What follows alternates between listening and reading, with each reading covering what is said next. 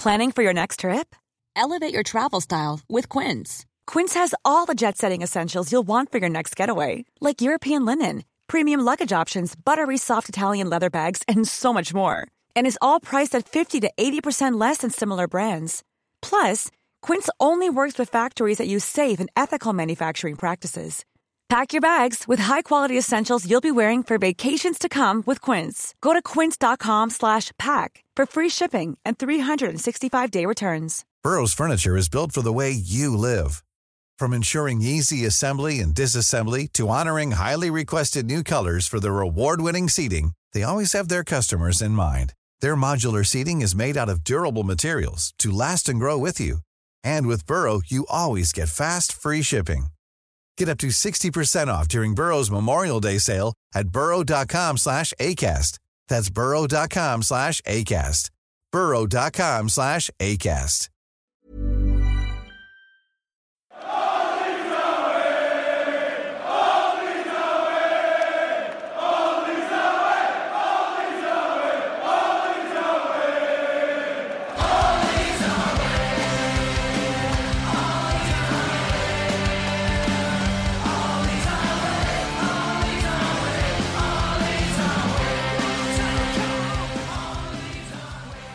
Hello and welcome to All Stats Aren't We, a podcast in which Leeds fans cast their combined eye over goings on Elland Road, giving scrutiny to the underlying statistics and tactical footings at work at Leeds United. I'm John McKenzie, the Michael Cuisance buyback clause of the podcast. Make the most of him or he'll soon be gone. And I'm joined by the five players out at the end of the window of the podcast Tom Woodhead, going, going, going, going, gone. And finally, the second and third left back option of the podcast doesn't know his left from his left. It's Darren Driver. Darren, how are you? Yeah, I'm all right. Um, there's something quite um, familiar, isn't there, about all stats, aren't we? Having a massive collection of left-footed writers and left-footed podcasters, but sticking me, the most right-footed player in the world, at left back. So cheers for that. Yeah. and Tom Woodhead, how are you? Yeah, I'm not too bad, sir. Right, well, let's jump straight into it. I think we've got quite a bit to, to cover today. Obviously, the most important news at the moment is that the piss boiler has just dropped. Uh, Leeds United's third strip has been released this morning, and it's guaranteed to get the boomers booming. So, um, speaking of boomers, Darren, what do you make of the piss boiler? well, it won't surprise you to know that I think it's fucking horrible, but but. It's not to do with the colour. The colour's actually all right, I think. it's the idea behind it. It's the idea. Yeah, no, no. It's it's the it's the weird shit camo that I'm that I'm that I'm objecting to, which is a strange thing, but it just looks fucking terrible. I'm sorry, but I won't. Be, I shan't be buying it. Let me tell you. Yeah, it's a shame because I was I, I had kind of uh, assumed that if it was like a really nice maroon kit, I'd actually would have got it, but it just looks awful. It's toilet, um, and so yeah, I'm not sure I'll be I'll be spending my hard-earned dollars on it. But uh, how about you, Tom? Yeah, I'm, I'm Well, I'm- guessing. I'm- Yeah, I'm just looking at the images that the club have chosen to promote this now on the official site, and they're all the players are sat in this leather chair, and it all just it's got this real sort of strip club vibe about it. like there's sort of blue lighting on them, like the the shirt itself looks like some kind of drapery that's designed to conceal stains, and it, it's it's uh yeah, it's very um it's very exotic nightlife. Is how is possibly what I'd describe it as. but will it look good with jeans, Tom? That's the important question that we all ask ourselves, isn't it? So when the next uh, Woodhead art piece comes out, we can't expect it to have this as as the uh, as the kit of choice. Then Um, well, maybe when we eventually, we'll probably only play in it like four times, won't we? So Helder Costa looks quite pleased with it, though, doesn't he? On the website. he does well. He's the only one not sat in the chair, so maybe he's just finished. wow. Anyway, um, Sorry. the real news, of course, is that Michael Cuisance is is heading to Leeds for a medical.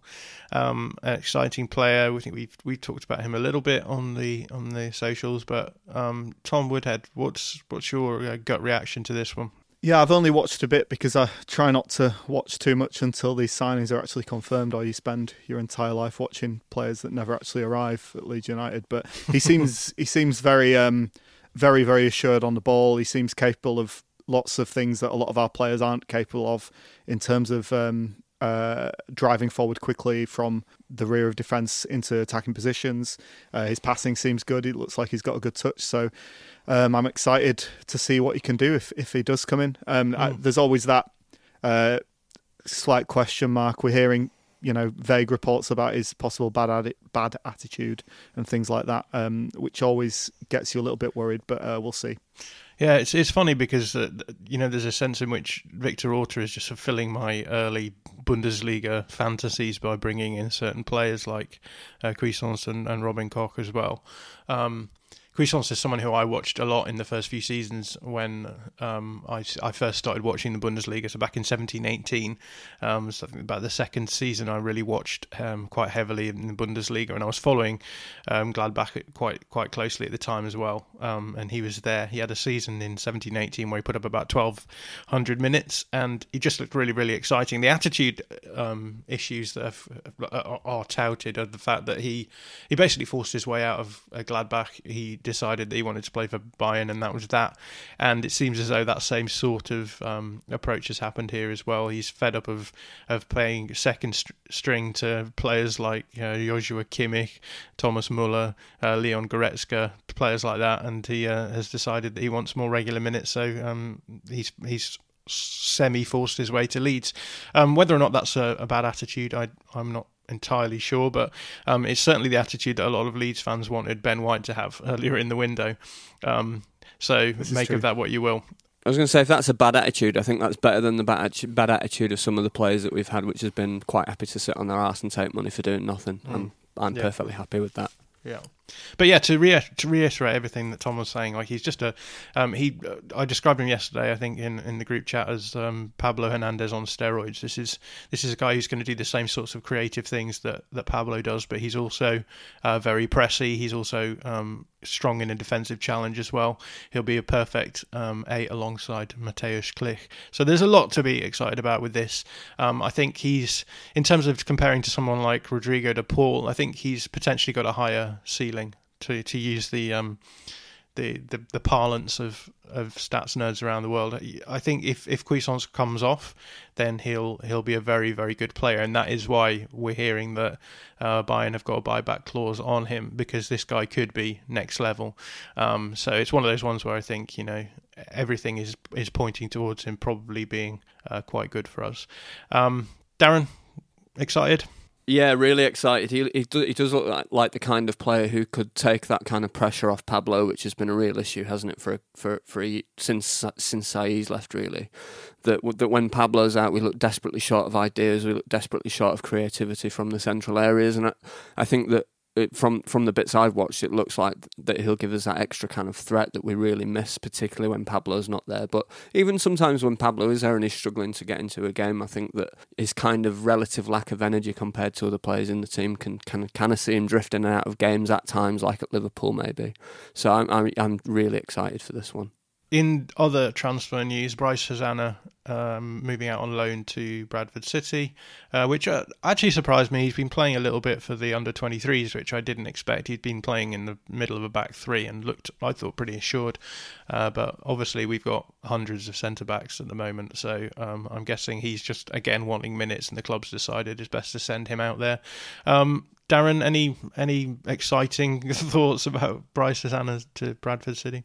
Just that when I've seen him play with the 23s uh, live, he's been someone that I've really that, that, that to me has looked like he's stood out. And I've seen him play um, on the right of a back three a couple of times, and, and he, he, he looks he looks a cut above the 23s. But obviously, I don't think he's quite at Premier League level yet. So be good for him to go out and get some some first team minutes at any level really, and, and just see how he develops and see hmm. whether there's something there. Hmm. Uh, speaking of the under 23s, they had a fairly comfortable win on uh, Monday, 3 1 against Sunderland, and Sam Greenwood getting a hat trick against his former club. Uh, under 23s, um, Tom, have you watched much of them this season? Are you, are you excited about the prospect of uh, some of the players coming through? I can't say I've watched many of the full games because they tend to be on at times when I'm working or mm. um, the last one, the camera angle was so low that it felt almost completely pointless even trying to watch it. So it makes you aware, doesn't it, of, of what the managers actually see Yeah, on yeah, the sideline. It's I yeah. can't understand why most managers don't just sit up in the stands because you get such a better view. But yeah, we well, are. Bielsa deliberately drops even lower than that, doesn't he? So he likes to make it hard, right? It's you can't make it too easy for the uh, opponents. But I did announce on the last podcast that that there was nothing happening until the, the City game, but there has been a rescheduling of the under 23s game versus Middlesbrough to Friday, which I think indicates that the EFL Trophy match will be maybe taken with a little bit more seriousness than the the original one where we fielded our 18s. Um, so keep an eye out for for that game on Friday. Right, we should move on to talk about the Manchester City match, which is coming up with great speed. I had the pleasure of talking to Nico Morales this week, a journalist who's featured in The Ringer, The Athletic, The Howler magazine, StatsBomb, Fansided, and this is what Nico had to say. Nico, hi, how are you doing? Pretty good. Yourself? Yeah, not so bad. We have just come straight off the back of the, the Manchester City result, so how are you? How are you gut feeling about that? Well, you know, as I've said on, on various podcasts and such, my city fandom is waning and withering as, as you know, we come to grips with the uh, ethical implications of our of our servitude to, um, you know, global oil companies or whatever the case is, or the petro state, whatever you want to call it. As I'm sure will annoy some diehard city fans, but you have to deal with reality at some point. Either way, I still have an appreciation for the kind of football that Pep Guardiola plays, and I have an emotional attachment to some of the players and so on. So, you know, it's not great to see, but at the same time, it is just football, so I, I enjoy it either way. So we like to joke with you about the time when you asked a group of friends whether or not City had a chance of winning the Premier League last season. So, do City have a chance of winning the Premier League this season? Of course they do. They always do. That's undeniable. Um, I think what factors into it obviously is the competition and how stiff it can be and you know things are things are going to be exceptionally strange with the Premier League now and football as a whole because you know there's going to be so much of it. There was the, the brief pause because of the global pandemic and arguably that pause should have been uh, uh, quite a lot longer, but you know the system of ever increasing and ever uh i don't know incorporating capitalism has to move on. And so um you know it, it's it's interesting seeing football in, in that regard. But yeah city always have a chance because they have the best players and they have one of the best coaches and they have all of the resources. But it's not easy going this season. So last season, last season um, was unlucky according to the underlying numbers, and we've talked about that a fair amount of time on this podcast. Where do you come down on the City underperforming slash Liverpool over overperforming XG debate?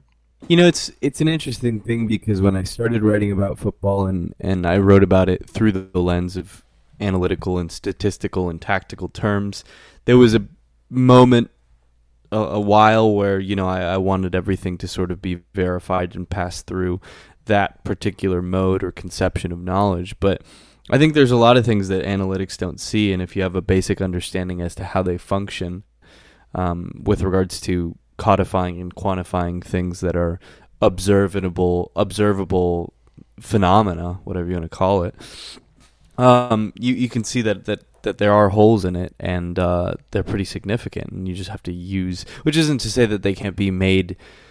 You know, to be useful, and they can't be gained to uh, used to, to gain some form of insight. But you can't just you can't just go off of that, and and I think a lot of people know that, and I, I kind of fall in between as to where those those numbers f- uh, find their functionality. Um, I'm certainly not someone that derides them, and I am certainly someone that has used them to to to a certain extent. Um, but that's sort of a long-winded way of saying I think the idea that Liverpool, for example, were extraordinarily lucky is a little bit overblown with regards to the underlying numbers across the past you know, couple of seasons because they are a very good team and individual talent and individual brilliance can always be quantified and, and sort of exists outside of the medium as well as, you know, some of the things that Klopp does with regards to a transitional system in the same way that I think some of the pitfalls of Pep Guardiola's kind of football um, in both the chances it creates and the chances it tends to concede uh, are you know exist within the blind spot of analytical or statistical codification. Mm. So, you know, I, I think were City a little bit unlucky with regards to a lot of the results last year? Probably, but are there cogent and clear issues that need to be uh, addressed within the team? Undoubtedly, and and that was clear uh, today against Leicester. Um, there's obviously no point reading into the current season too much, but um, City at the moment do seem a little bit jaded. Um, I'm thinking of the way that they dropped out of the Champions League and the recent loss to, to Leicester. What do you think is going on, um, or am I just reading too much into things? You know, as far as narrative goes, there is this, probably a suggestion to say that ever since Mikel Arteta, ever since Dome, uh, forget his last name, but he left to New York City FC and now is at a club in South America. You know, that was his um, part of his sort of coaching entourage, and City have lacked in certain regards since their departures. Uh, Dome was two seasons ago, and Mikel Arteta was obviously last season took the job at Arsenal. But he now has Juanma Lillo, which was a guy that played a significant role in his sort of development as a, as a football idealist. Um, and to some extent, I think the narrative would suggest that Pep was Pep is going in that direction. You know, maybe the build-up play and the shape in, in certain respects is is perfect with regards to how they believe to see football, um, but perhaps not perfect from a practical or pragmatic standpoint. I wouldn't necessarily get on that train, but at the same time, I think because of the nature of sort of adaptive and reactive tactics, teams within the Premier League, which are teams that have the best resources uh, in comparison to the rest of the top five leagues in Europe, are starting to figure out how best to attack this team. And you still have to be very good to do it. I remember when I wrote something regarding um, Liverpool's approach to Manchester City a few years ago when they beat them in the Champions League. It was the sort of thing where you know people and journalists and other all kinds of persons within the football media sphere were claiming like okay is this you know the silver bullet? Do we understand how to beat manchester city now? And to a certain extent that was true. You know it lied within the midfield pressing traps and provoking certain actions and so on and so forth. But you had to have an exceptional level of quality as both a manager and a player to uh, enact that plan. So you know you can see the blueprint all you want, but if you didn't have the materials and if you didn't have the capacity, um, it wasn't really going to matter. I think that's changing a little bit now, where the level of the average level of player in the Premier League has gone up a significant amount because of the money that's gone into the league and the the difference of player as well as the manager. You know, there are so many talented managers in the Premier League, and I think today against Leicester was a perfect example with with regards to the kind of approach that uh, a team can take. Leicester are certainly at the closer to the top of the pile than, than the bottom, but that a team can take to sort of get rid of or negate a lot of uh, City's tactics that have made them uh, so successful on both ends of the both ends of the pitch. You've mentioned Jurgen Klopp there, and Jurgen Klopp is a manager who a lot of people have pointed to in terms of his ability to evolve as a coach um, particularly fitting his style of football into the Premier League, where he's obviously wants to play quite a high pressing game, but he's made his team play a lot more possession based football to suit the Premier League and the fact that Liverpool are going to be dominant. Um, do you think that Guardiola is developing as a coach, or do you think he's sort of um, tactically, idealistically, almost exactly the same as he's always been? I think if you look at the difference between his Barcelona sides and his Bayern sides, there's clearly a stark difference, right? There's a stark difference to the shape. There's a stark difference to how he used certain, let's say, positions or certain players in certain roles. Um, but we haven't really seen as much of that with this Manchester City team. We saw immense innovation at the beginning within the first two or three years.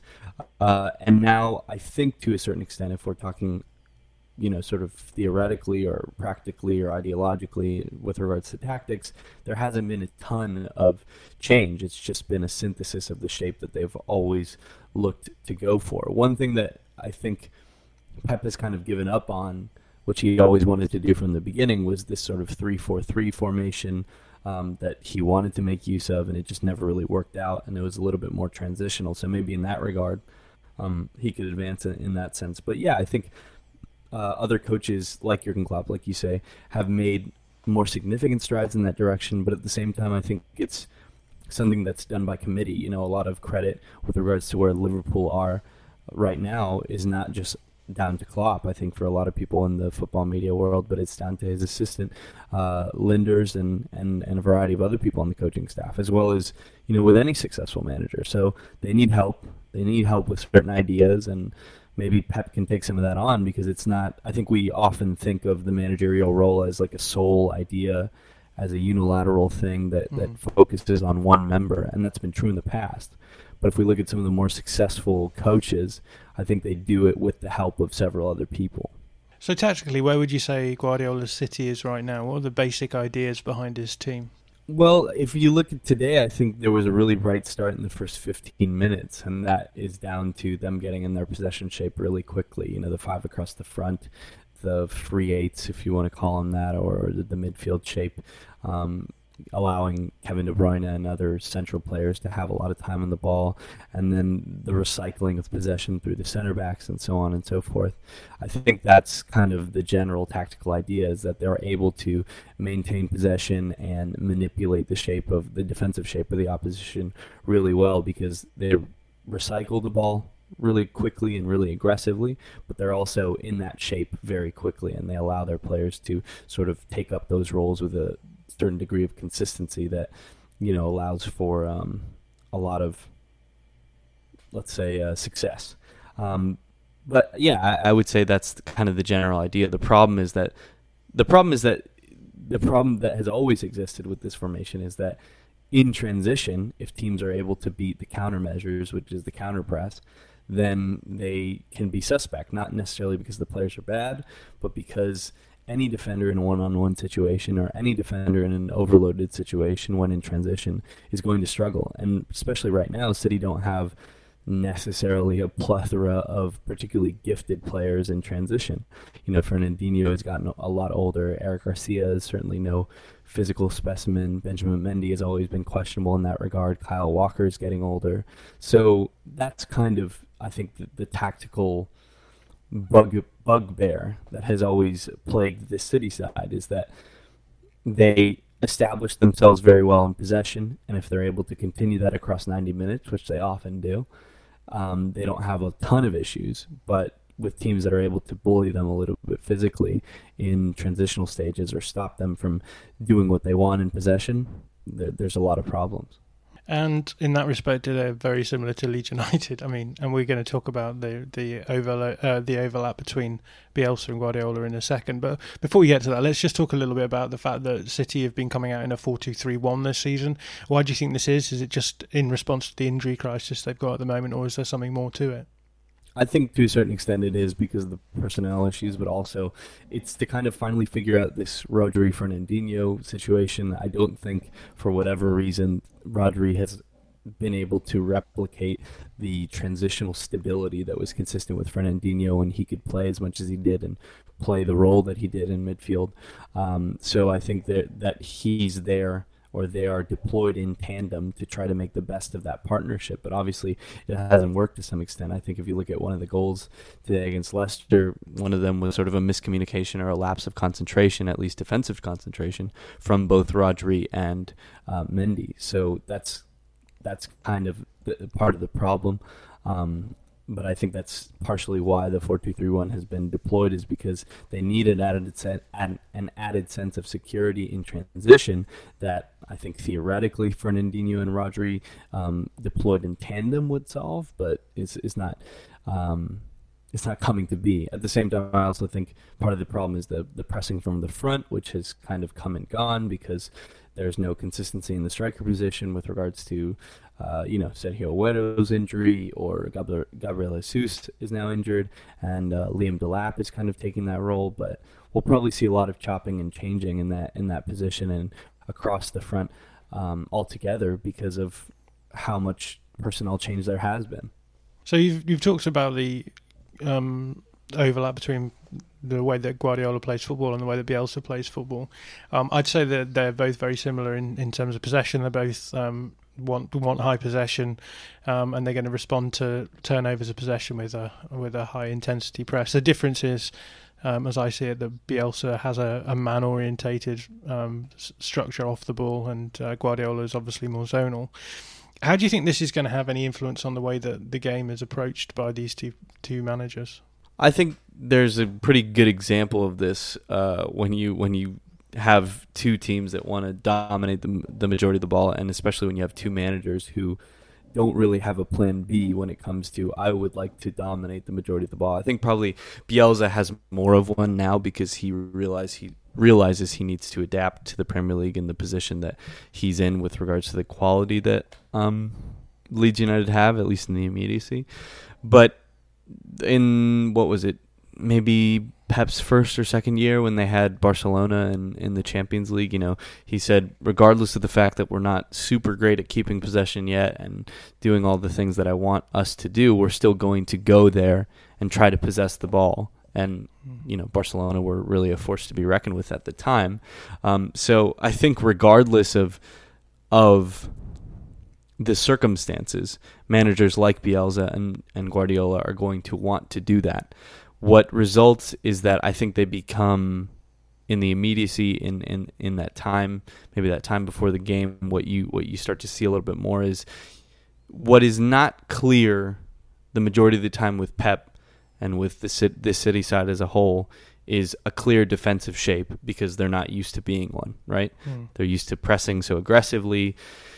And if there's an extended period of time where where they're off the ball, the defensive shape doesn't seem super structured because they're so used to pressing out of it.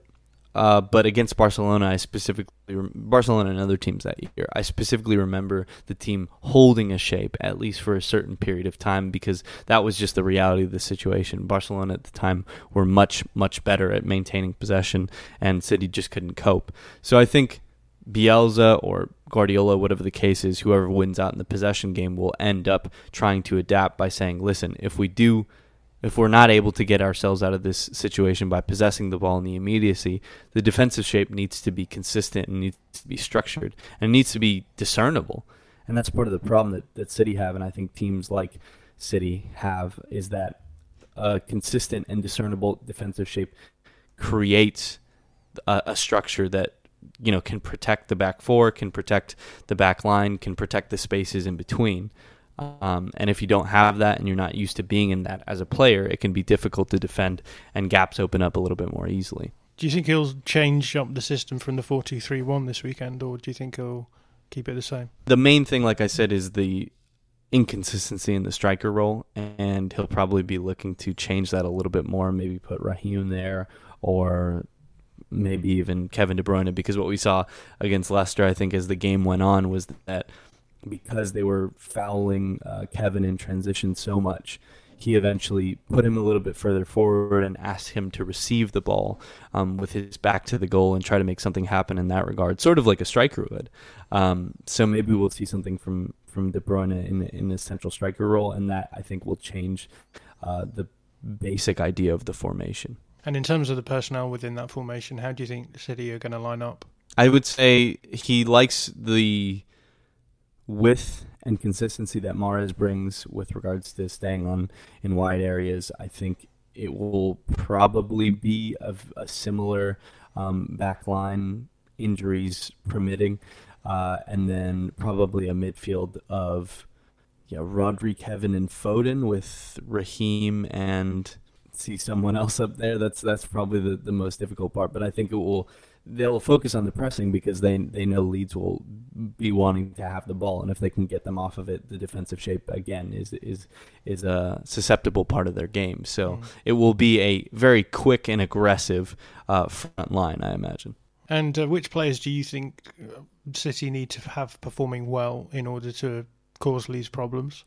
Kevin De Bruyne is key to any City success. I think not just because he's one of the best players in the world, it's an obvious answer, but he is what allows them to be so good in transition. I think you are at the top of the list of people that can appreciate the quality that he brings with um, the kind of passing that he has. You know, it doesn't require players to slow down, and that's key in transition. You know, you you're an ability a, a player's ability to receive the ball to the foot that they're running with and then take a touch is is just something that goes I think under appreciated in the modern game, especially with regards to transition. Um, but I think as well Raheem Sterling and his pressing ability and, and just his runs and chaos that he can create, uh, as well as you know Ferran, Ferran Torres is, is someone that I haven't been particularly impressed by thus far, but you know in a wide transitional game that we might end up seeing, he he could prove decisive. And how do you expect the game to go? How do you expect it to flow, ebb and flow? How how will the game look to, to us as we watch it? Do you think? I think it'll be the first thirty minutes will be about which team establishes possession. Uh, I think that will probably go to City, and then we'll probably see a transitional game, uh, depending on depending on the goals that are conceded or not conceded um, from that point on. You know, if it's if it's if City start racking up the chances, then Leeds might want to sink into something of a defensive shell to the uh, to the uh, you know to Marcelo Bielsa's delight or not. Um, but if if the chances stay open and the game stays nil nil, I think it'll get a little bit more touchy as the game goes on. Well, Nick, it's been an absolute pleasure talking to you as always. If people want to read more of your stuff, where should they go? They can find me on Twitter at Nico underscore O Morales. Cool. Well, enjoy the game at the weekend, and yeah, we'll see how it goes. It should be a really fascinating one, I think. It really should, yeah. Hiring for your small business? If you're not looking for professionals on LinkedIn, you're looking in the wrong place. That's like looking for your car keys in a fish tank. LinkedIn helps you hire professionals you can't find anywhere else, even those who aren't actively searching for a new job but might be open to the perfect role. In a given month, over 70% of LinkedIn users don't even visit other leading job sites. So start looking in the right place. With LinkedIn, you can hire professionals like a professional. Post your free job on linkedin.com slash people today. Burrow's furniture is built for the way you live. From ensuring easy assembly and disassembly to honoring highly requested new colors for their award-winning seating, they always have their customers in mind. Their modular seating is made out of durable materials to last and grow with you. And with Burrow, you always get fast, free shipping. Get up to 60% off during Burrow's Memorial Day sale at burrow.com slash ACAST. That's burrow.com slash ACAST. burrow.com slash ACAST.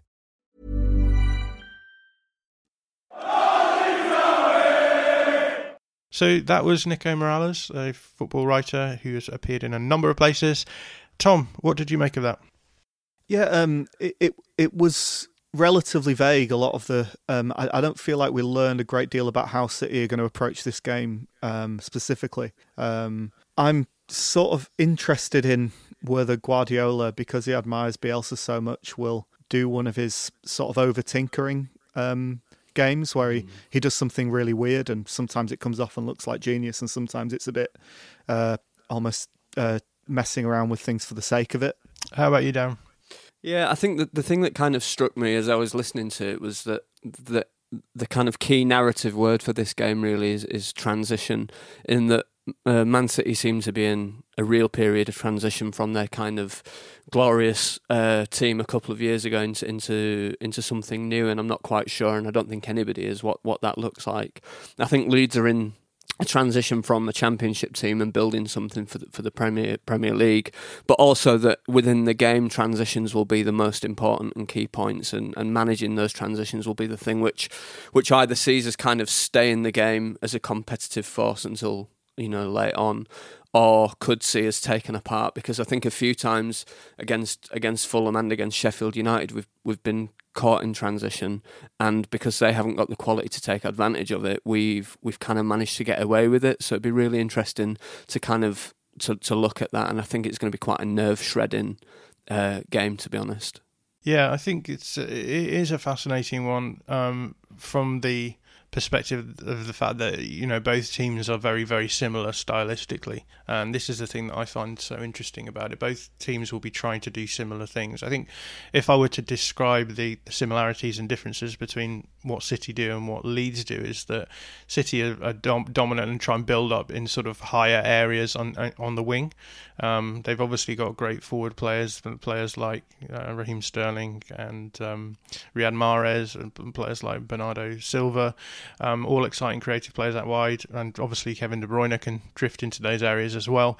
We build up through the through the I'd say the fullback areas maybe a little bit more. We start a little bit deeper, and um, um, but in many respects, everything. I mean, the the formula is there. There's a reason why Guardiola uses Bielsa as a um, as an inspiration, um, and both teams will be looking to get possession as much as possession as they can, try and break the other team down, and obviously that can't happen. Both teams aren't going to get 60% possession here because that's impossible. Um, the real difference is going to be off the ball, and um, yeah. I think that's the that they're the questions that we need to be asking here because I think we we talk a lot about um, Bielsa's man-oriented marking system outside out of possession and um, Guardiola is using a uh, a zonally marking um, or zonally orientated marking system, and I think the the big question with Guardiola is always how is he going to manage with those quick transitions when his team loses possession and their press is beaten. Um, because that seems to be um, the the driving issue behind the the shift that they've had to four two three one, uh, sticking to midfielders in um, in a defense sort of more defensive uh, defensive orientation with the double pivot. So. Um, before we get onto that, let's just let's just cover a, a couple of the, the the, the basic stuff. So, um, how do we think that Bielsa will approach this game, Darren? Do you think that do you think this is another free hit? And um, with that in mind, you know, there's always a sort of tendency for you to be like, well, we're not expected to win this, so we can sort of use it to our advantage and maybe try and get something out of the game. What do you think our objective our objective should be for this game, and what do you think it will be? Uh, I think our objective should be to, to stay in the game and make, and keep it as competitive for as long as we possibly can because I think City are one of those teams. Obviously, they're they're just as likely to throw in an unexpected defeat at the moment as they are a, a, a cricket score victory. But either either of those things is equally possible. So for me, if we're going into the seventieth, seventy fifth minute, still in touch, still in the game, whether that be a goal behind, whether that be level, um, I, I, think that should be our objective, but but uh, but we all know full well by now that that's not how Bielsa's going to set the team up. Bielsa's going to look at the game and he's going to, he's going to be trying to win it, and and he'll be doing it through sticking to the same style that we've seen for the last two years, and and that's absolutely right and proper because as he's sort of pointed out many times, if he changed his style and his approach dependent on the opponent, then the players would lose faith on it when faith in the style. Um, and and that would you know kind of create its own problems. So uh, it's going to be really fascinating, really fascinating. Tom, do you think this is a good time to play City? Um, obviously, they've just come off the back of that that game against Leicester City, um, where where they um, essentially got deep blocked and turned over on the counter attack. Um, I, I, suppose the the resulting question is that is there ever a good time to play City? But um, I suppose maybe this this question should be more: Will we've just seen Leicester sort of deep block their way to a win against City? Do you think that? do you think there's any chance that we might try and do something similar?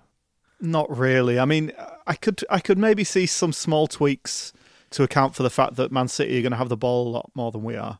I think anyway. I, I mm. you know, it's I know both teams like to keep possession, but we're clearly a lot more direct in the final third, and that'll mean that Man City end up having more of the ball than us, I think, unless something strange happens. Um, I, yeah, is there ever a good time to play City? Um, probably not for us, I'd say, because as we've said, we play quite a similar style to them, and in a situation like that, if they just have far better players, so it's always going to be really, really hard for us to, you know, to play a team like City because, as as I said, they, they've they just have that individual quality that even if we execute our tactical plan perfectly, we could lose two or three nil because you know Kevin De Bruyne could do something amazing, or you know one of their many other players could you know do something incredible. So, it, you know, we talked earlier about Cuisance being like. Uh, being like Pablo on steroids, and in some ways, Man City are a bit like us on steroids mm. because they just have that quality, you know, especially in the midfield and and you know the wide positions in attack that you know it can, it can tear teams apart, especially when you leave the kind of gaps that we naturally do at the back uh, when we're you know committing men forward, trying to attack. And as Darren said, uh, in the transition, our defensive transition especially, I think that's where we're going to need to be absolutely 100% on it if we want to get anything out of this game. We've talked about the, the structure already. Um, Darren, how do you feel about City tactically? We've, we talked about the fact that they seem to be in transition at the moment um, into a 4 2 3 1 um, away from their famous 4 3 3. Do you expect that to be the way that they approach this game? And um, how do you think we should counter that? I think so. I think I think that it's likely that he'll stick with that system because he knows how, how likely we are to flood men forward, and I think that that that Guardiola will probably envisage that, giving them kind of an extra level of of security. Um, yeah, it's it's going to be absolutely fascinating how we attack that because I, th- I think that you know we as as we've said we, we tend to do a lot of our build up in the wide areas and and their kind of double pivot will will sit quite centrally for a lot of the game. I think so. I think that there there is joy to be had down the sides. I, I think that Kyle Walker and, and Mendy can can be vulnerable. Um, I think that although Alioski isn't as good technically or on the ball as Harrison, I think he's likely to give Kyle Walker some real problems if Walker plays at right back, just through his sheer energy and application and being a general pain in the ass. Um, and and similarly, I think Costa could get some joy from from Mendy. So it's whether we can get the ball to to them really is, is the mm. kind of key for me. If we can get the ball to our wingers and, and flood men into the box, and I think we could cause some problems as we did at times against Liverpool. Yeah, do you think there are similarities between this game and the Liverpool game because, as I see it, that double pivot is being used as a way of trying to get both Fernandinho and, and Rodri into the team. They, they, will want Rodri in the team in, in, terms of his distribution, but they're, I think, just a little bit worried about his defensive cover.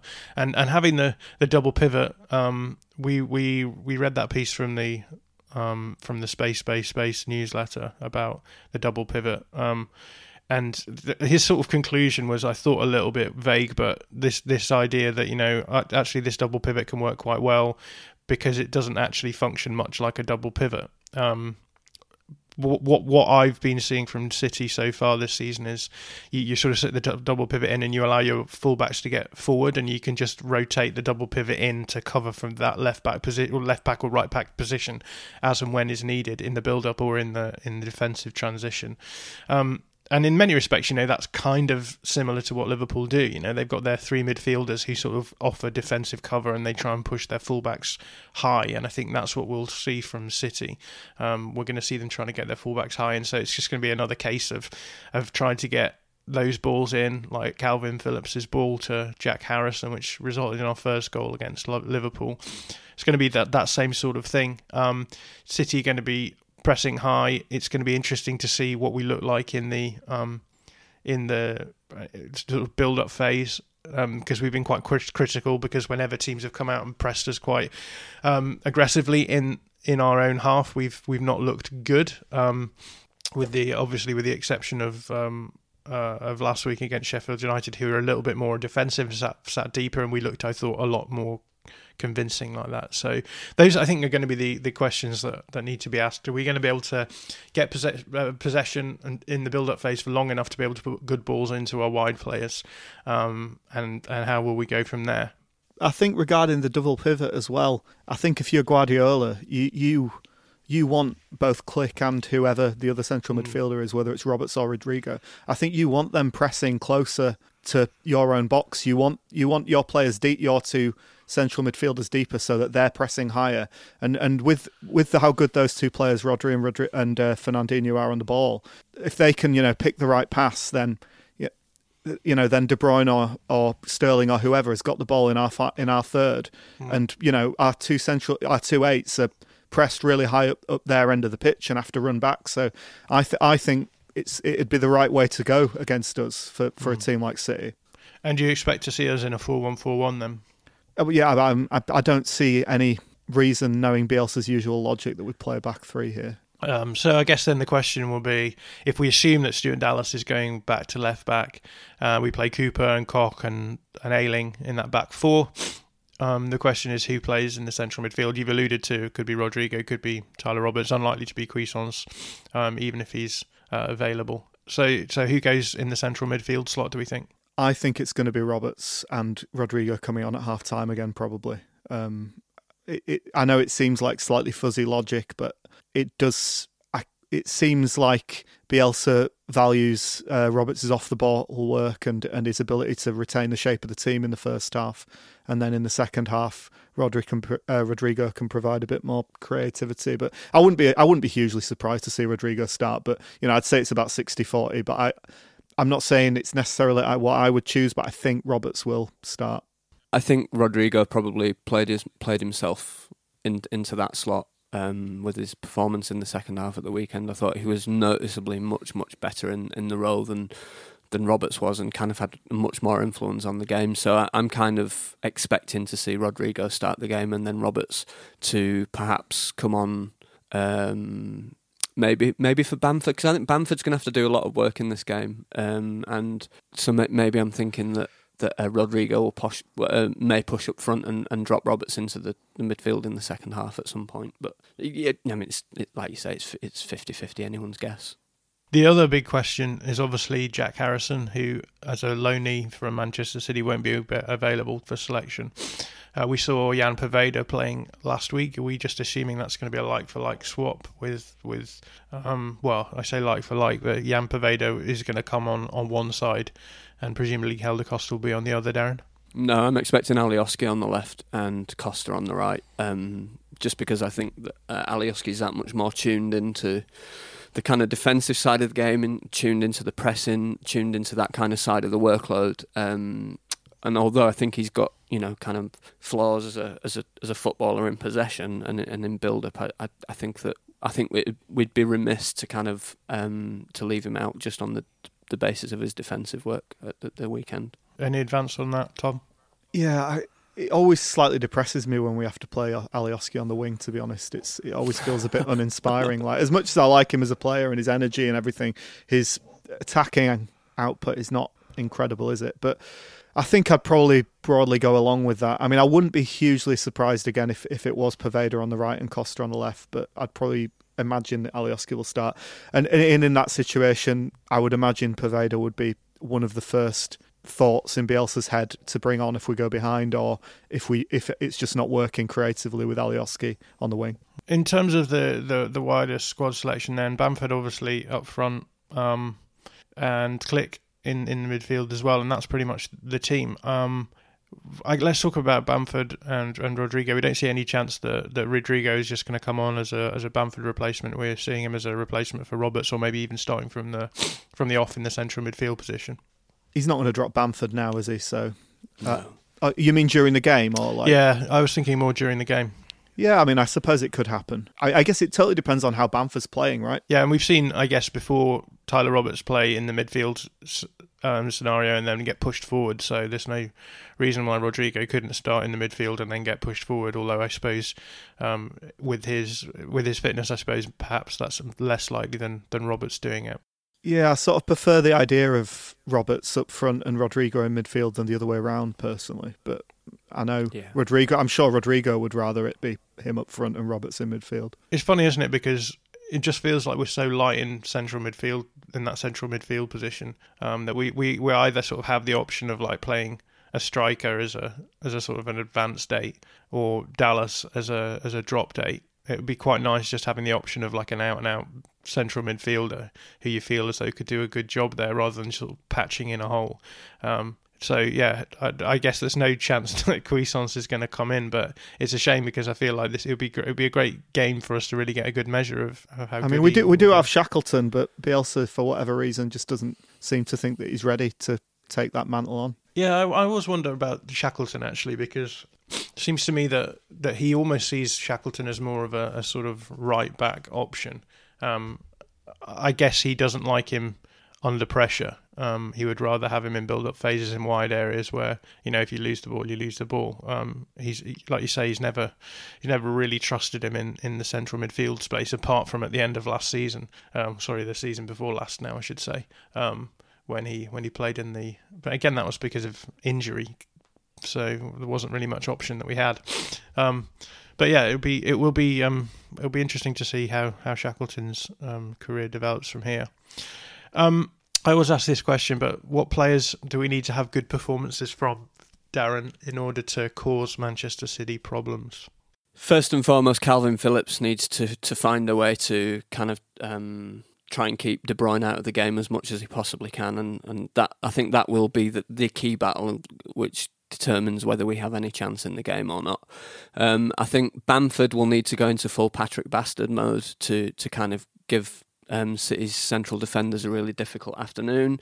Um, and and then I think you know the kind of the the regular solid performers, Klich and Ayling, um, will will will give their usual performances and, and, and will be absolutely fine. But but for me, I, I do think that the kind of centre forward and, and and Kalvin will will need to be really really up on their game to give us any sort of chance of getting getting a foothold in the game. So how do we expect the goal the game to unfold on Saturday, Tom? I think it'll start with probably the first five minutes will be quite chaotic with the teams really going at each other and pressing, and then it'll probably settle into a pattern of City having most of the ball and us when we get the ball attacking extremely quickly. I think I think we'll play not long balls, but I think we'll play quite direct and and try and look for space as quickly as possible when we get a quick transition. Um, and yeah, and see what happens from there. I guess. Do City press as effectively as they used to? That's a question which kind of fit, comes into my mind because I know they're not playing with two eights anymore. They're playing with a double pivot instead, um, and and therefore I think there are opportunities for us to pass our way out. And I'm only going on the eye test, but my eye test tells me that they're not as effective in the press as they used to be. Whether that's through a combination of energy levels dropping in the press or, or dedication, or whether it's to do with the numerical advantage that they used to have. I, I don't know. It's, I think it's a question which we'll need to will will play out on the pitch on Saturday. Sure, yeah, but I, I, mean, I don't, I don't necessarily think that even if we're playing out in that way, we'll we'll be doing it quickly. Still, is what I mean. I don't think we'll be yeah.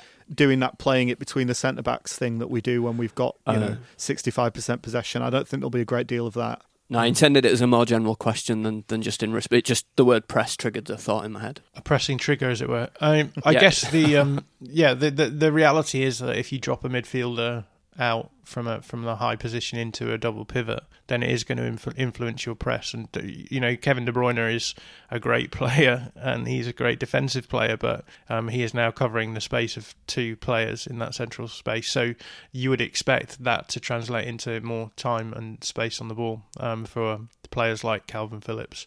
Um, so I think that will that will be um, something to to have a look out for. Um, but I also think that you know the, the the issues that we've seen from Manchester City in the last few seasons have always been in that tr- defensive transitional phase where you can get you can basically get in behind their midfield and you you you just have a back four against whoever's attacking. And those are the those are the situations when they're really vulnerable in and that's been the question I think of of Pep Guardiola's career in at Manchester City has been a, a slow de- de- degradation of, of that defensive transitional phase. And, uh, you know, he's brought in this new assistant manager after Arteta came back, and that's why allegedly he's brought the 4 2 3 1 in. And I think a lot of it has got to do with the fact that uh, they just can't keep being so febrile in the in the defensive phase. So I think that's the that's the the moment that we we we need to really um, capitalize on those those moments where you can just decompress very quickly uh, through wide areas and try and you know we, we saw it happen against against Leicester you know you can get one on one with their defenders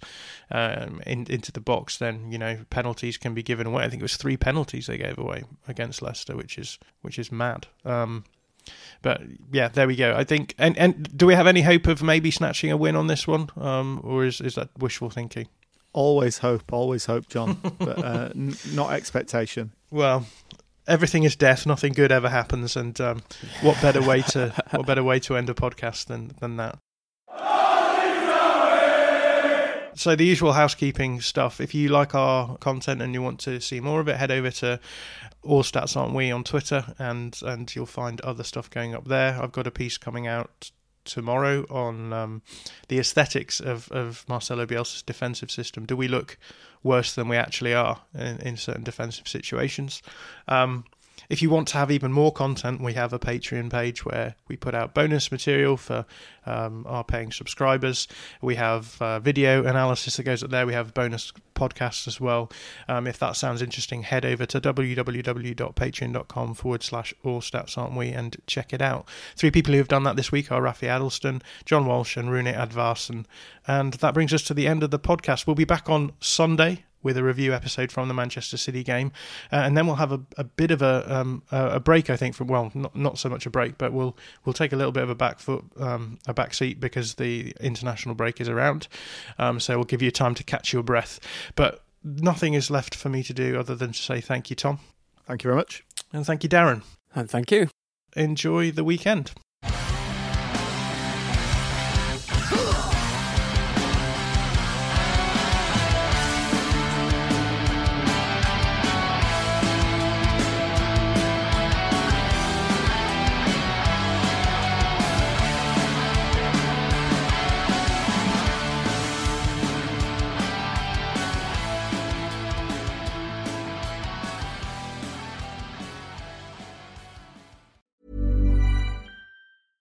Mom deserves the best, and there's no better place to shop for Mother's Day than Whole Foods Market. They're your destination for unbeatable savings, from premium gifts to show-stopping flowers and irresistible desserts. Start by saving 33% with Prime on all body care and candles. Then get a 15-stem bunch of tulips for just $9.99 each with Prime. Round out Mom's menu with festive rosé, irresistible berry chantilly cake, and more special treats. Come celebrate Mother's Day at Whole Foods Market.